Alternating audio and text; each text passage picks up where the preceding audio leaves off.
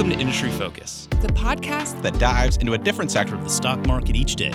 I'm your host, Emily Flippen. I'm Jason Moser. I'm Nick Sciple. I'm Dylan Lewis. And today we're talking financials. Today we're talking consumer goods. Wild Card Wednesday. And we're talking energy. And today we're talking tech.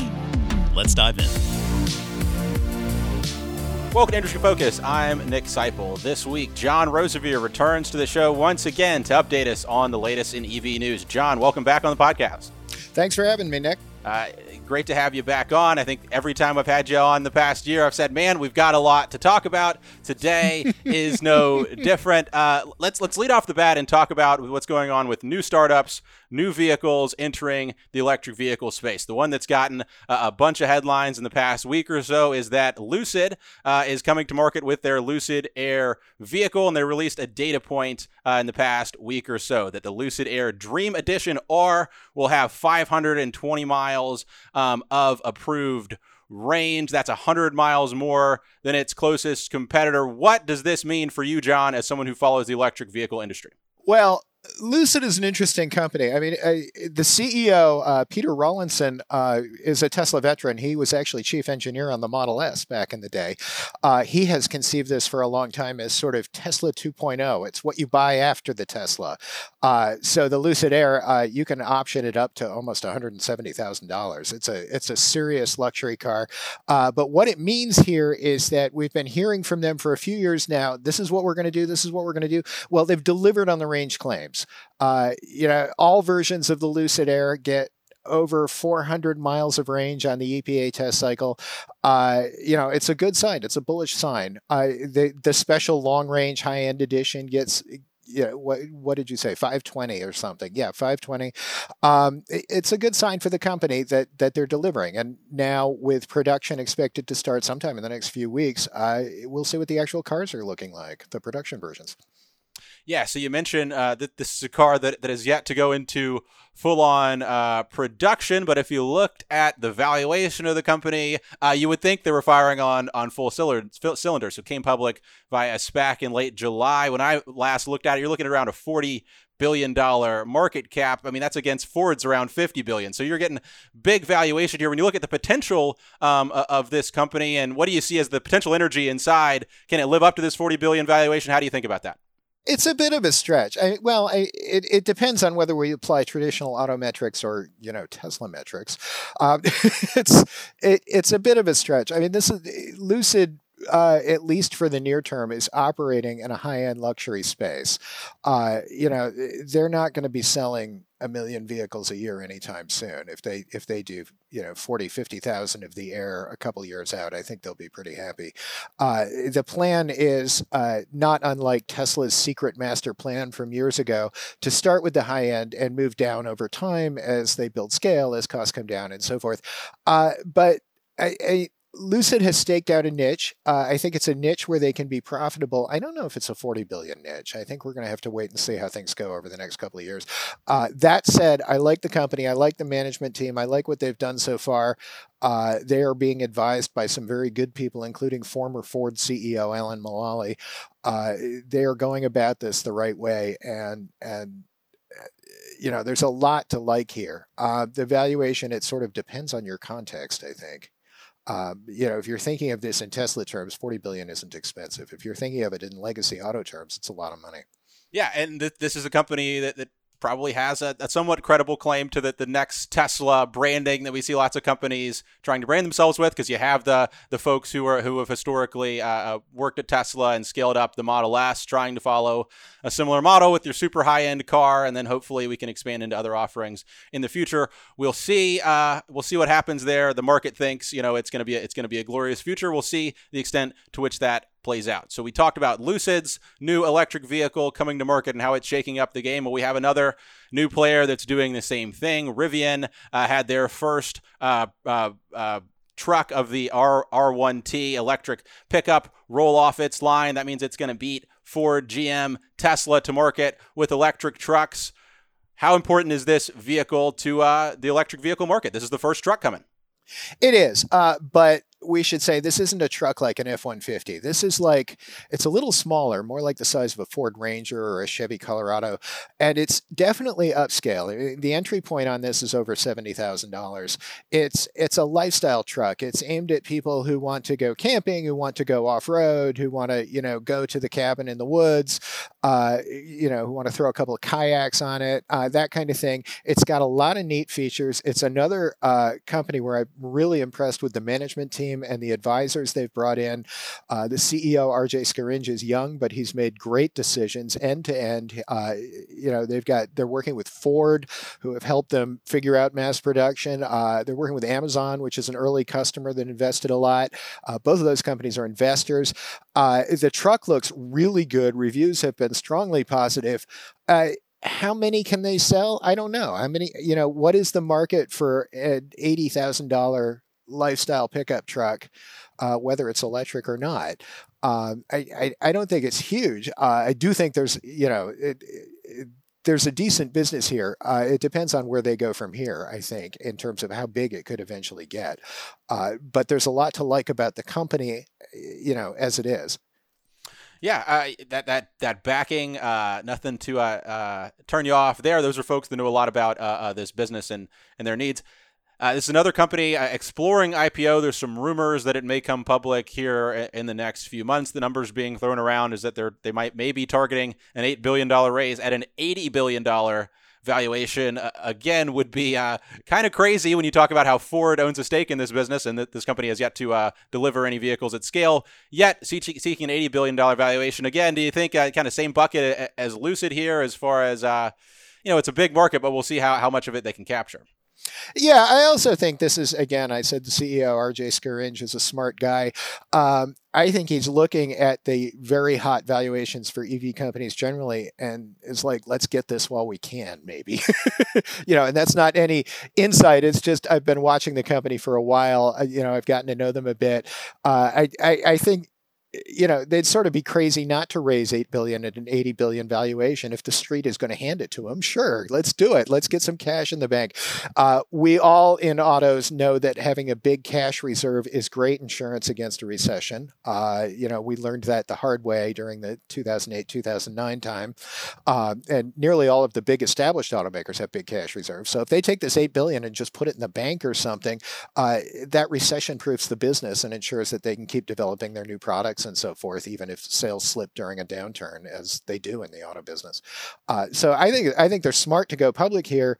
Um, again, it's a lot of it's a lot of money for what looks right now as a niche company. It could be successful, it could be profitable. Um, but you know, from what we've seen from them so far, uh, it's more of a it's more of a niche player. That said, you know, those can be good businesses, and I'm not sure it's an 80 billion business if you're not looking through Tesla colored glasses yeah, we'll see what happens. I mean, certainly in a business that's trying to scale up production in a capital intensive industry, $8 billion is certainly very helpful. Part of the Tesla story uh, is being able to, to have a really strong valuation to get access to capital to be able to, to reach scale. And that, that's part of why, why Tesla succeeded where a lot of other automakers haven't. So, you know, to the extent this valuation is, is, is high, uh, that it says something about maybe the potential returns here, but it also says something about their ability to actually get there uh, with production because they have a much lower cost of capital than other folks uh, may have had historically who tried to enter this space. We'll see what happens. Right. Of course, what we have to remember with both Lucid and Rivian is how many buyers are there ultimately. You know, three years from now, when Ford and GM are shipping, you know, commercial ready uh, electric pickups and all that, how many buyers are there? And and that to some extent uh, will be dependent on their product strategy over the next year or two for both of them. You know, what else are they going to do? Well, that is a perfect transition for me, uh, John. As we're going to go in to talk about some of these established players, we got some updates from Ford on their electric truck plans uh, here in the past week or so. The first pre-production units of the F-150 Lightning rolling off the line. What should we be paying attention to here uh, with the F-150 Lightning? What I wonder with the F one fifty Lightning, I mean, we saw they they they came out last week or the week before and said we're going to spend two hundred and fifty million, uh, you know, add more jobs to expand capacity of our new electric truck factory even further, and by even further they mean up to eighty thousand a year, if I recall correctly, uh, with one hundred and fifty thousand reservations uh, so far, and you know, seemingly the whole business excited about this particular product. I wonder if they're still undershooting a bit. Um, you know, I think we might see more expansions as they get out there a year from now. You know, when when those 150, you know, when it'll depend on how well those convert, how well those reservations turn into real orders. But what Ford saw with the Mach E was that a very high percentage, a surprising to them high percentage, uh, did convert into actual orders. And if that happens with the F 150, uh, they're going to be having the happiest problem in the auto business where they're selling all they could make and they could sell more if they could make them. Uh, but there may be an issue of ramping supply chain and so forth here. You know, you, you can't build more trucks if you can't get the batteries or whatever. So they may be, you know, walking a line with their suppliers and so on.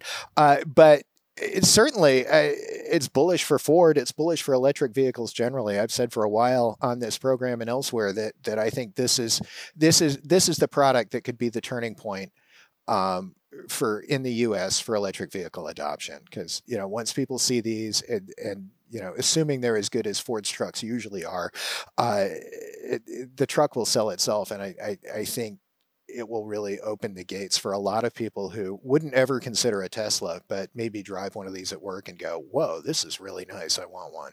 Right, and certainly the more buyer uptake that we have, the more investment we'll see from these companies trying to realize that uh, that those sales and uh, and on and on down the line, accelerating adoption. One of those things you mentioned was the need for production materials. One of the constraints on actually scaling up electric vehicles isn't just people wanting to buy them; it's us being able to make them, having enough materials to do so. And that ties into the other news item we heard about Ford earlier this week. Uh, signed uh, uh, and made an investment in Redwood Materials. Uh, this is you know the big noteworthy point here is this company is head up is headed up by JB Straubel, who was the longtime CTO of Tesla, was was at Tesla really from the beginning, a big part of, of scaling up their battery operations and really you know making the company be able to achieve what it has today. What do you make of this this this partnership here with Ford and and uh, and, and Redwood Materials?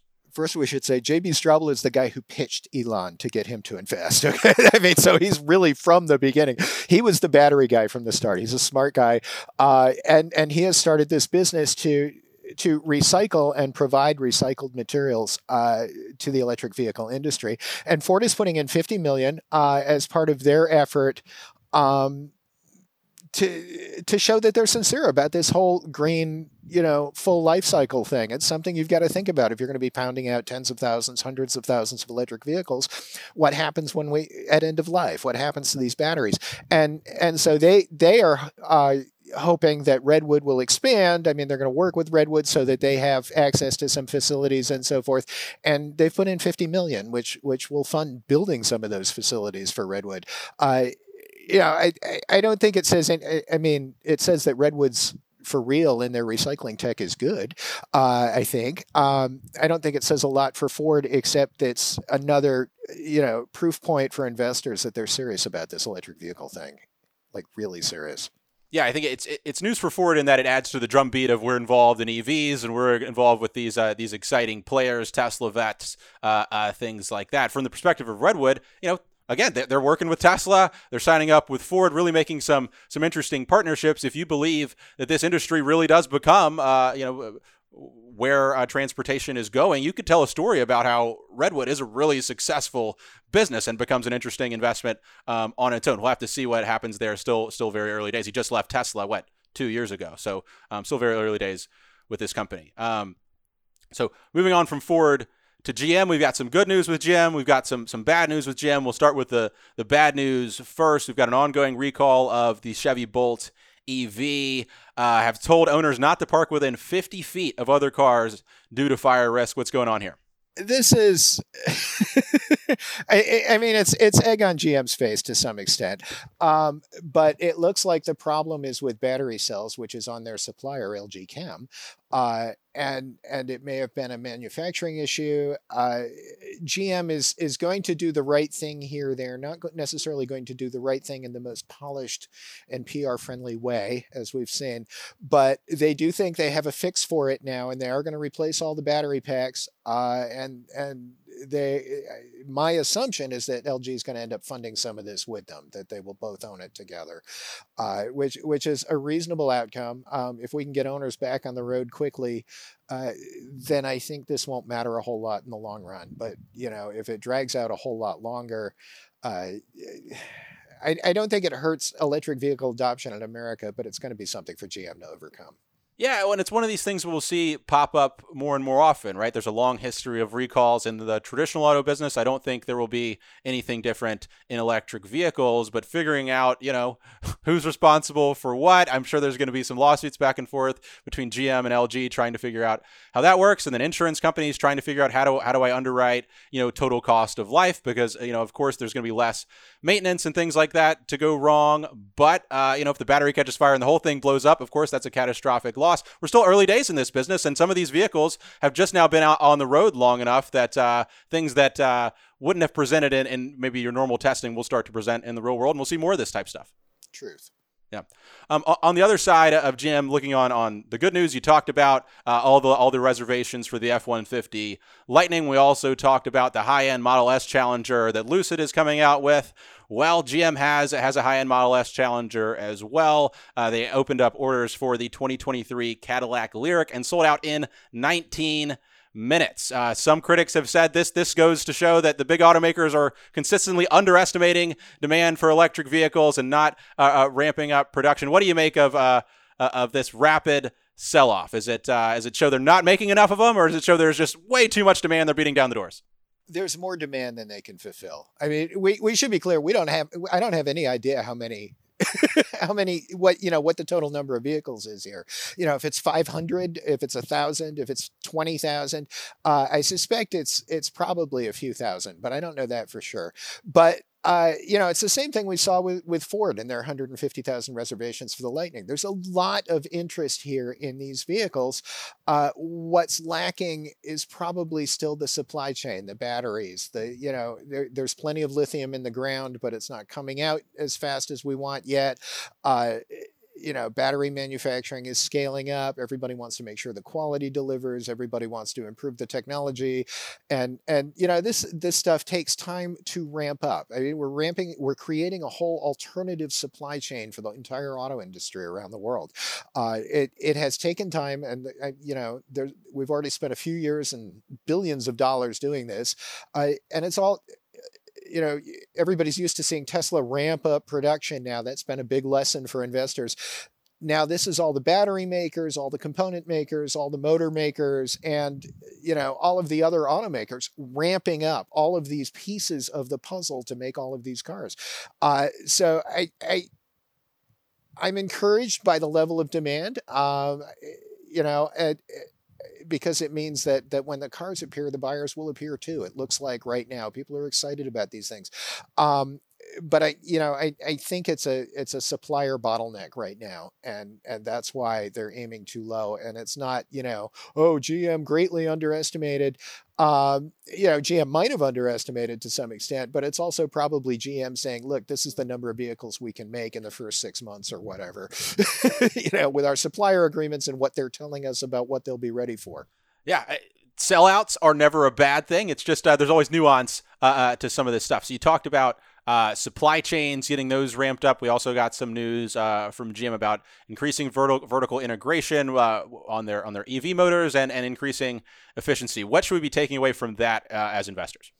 Um, you know, they've developed uh, what appear to be really good new motors. That's not really a surprise. GM has a lot of smart engineering talent, and they've been, you know, focused on this for several years now.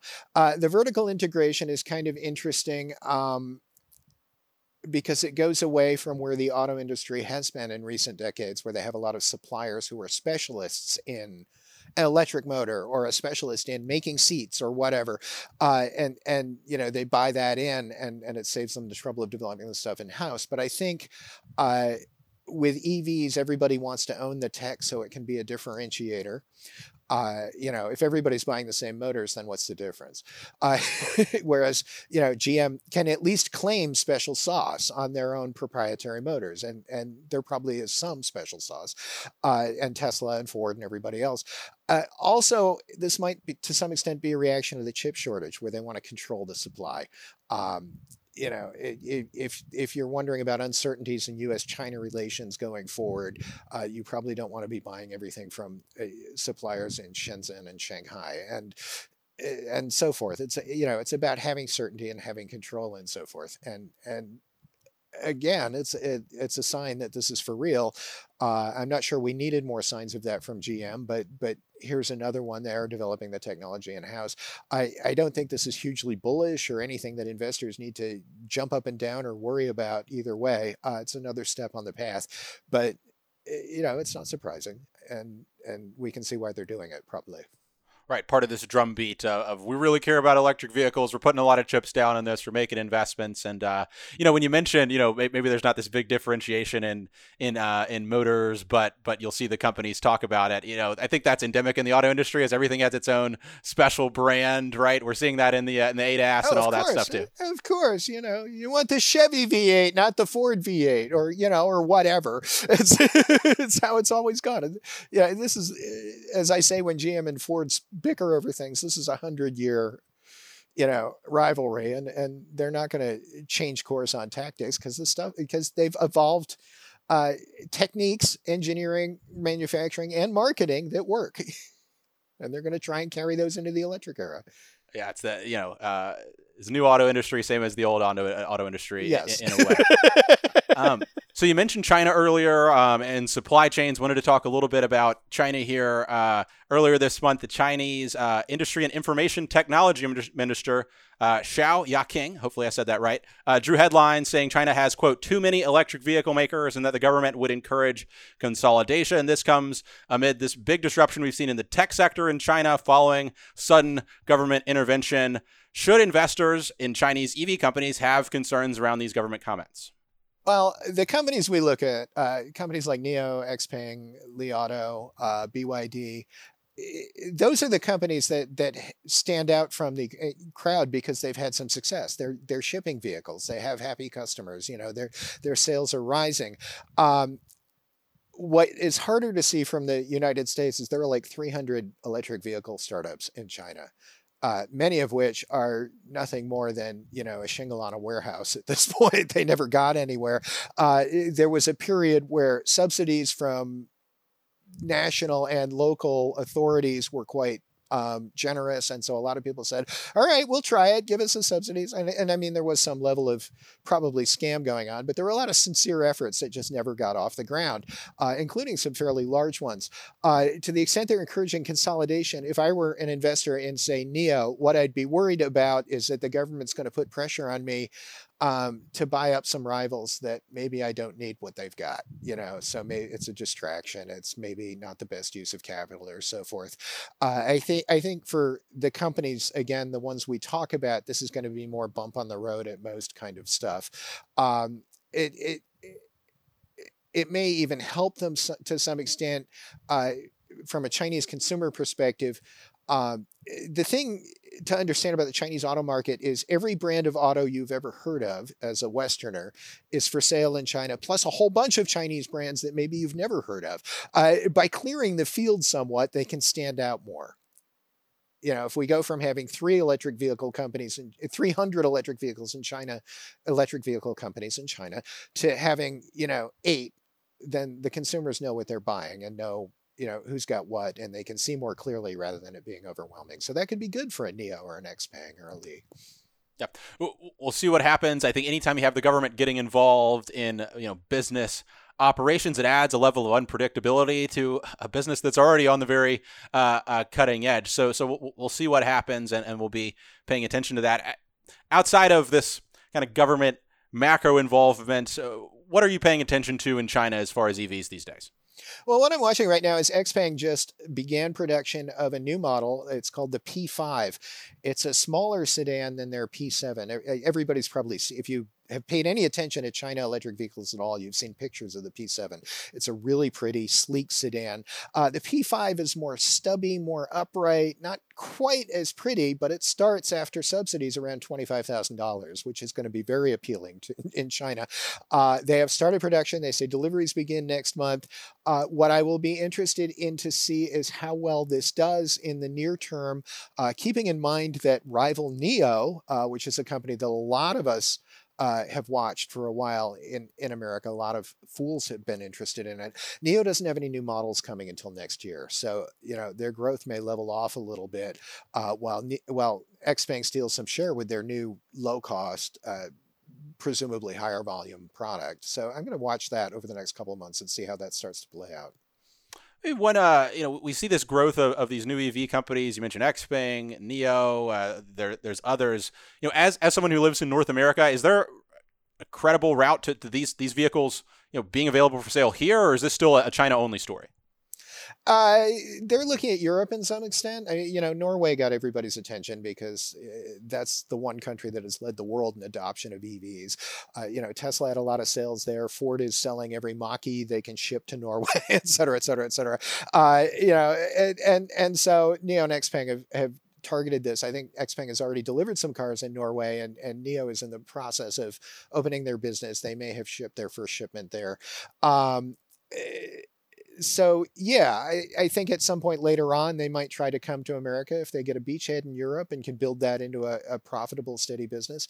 Uh, but at the same time, what we're seeing, what we're going to see over the next few years, is the avalanche of of EVs from the established automakers who already have the production capacity, who already have the supplier relationships, who already have the, you know, the customer loyalties and so forth.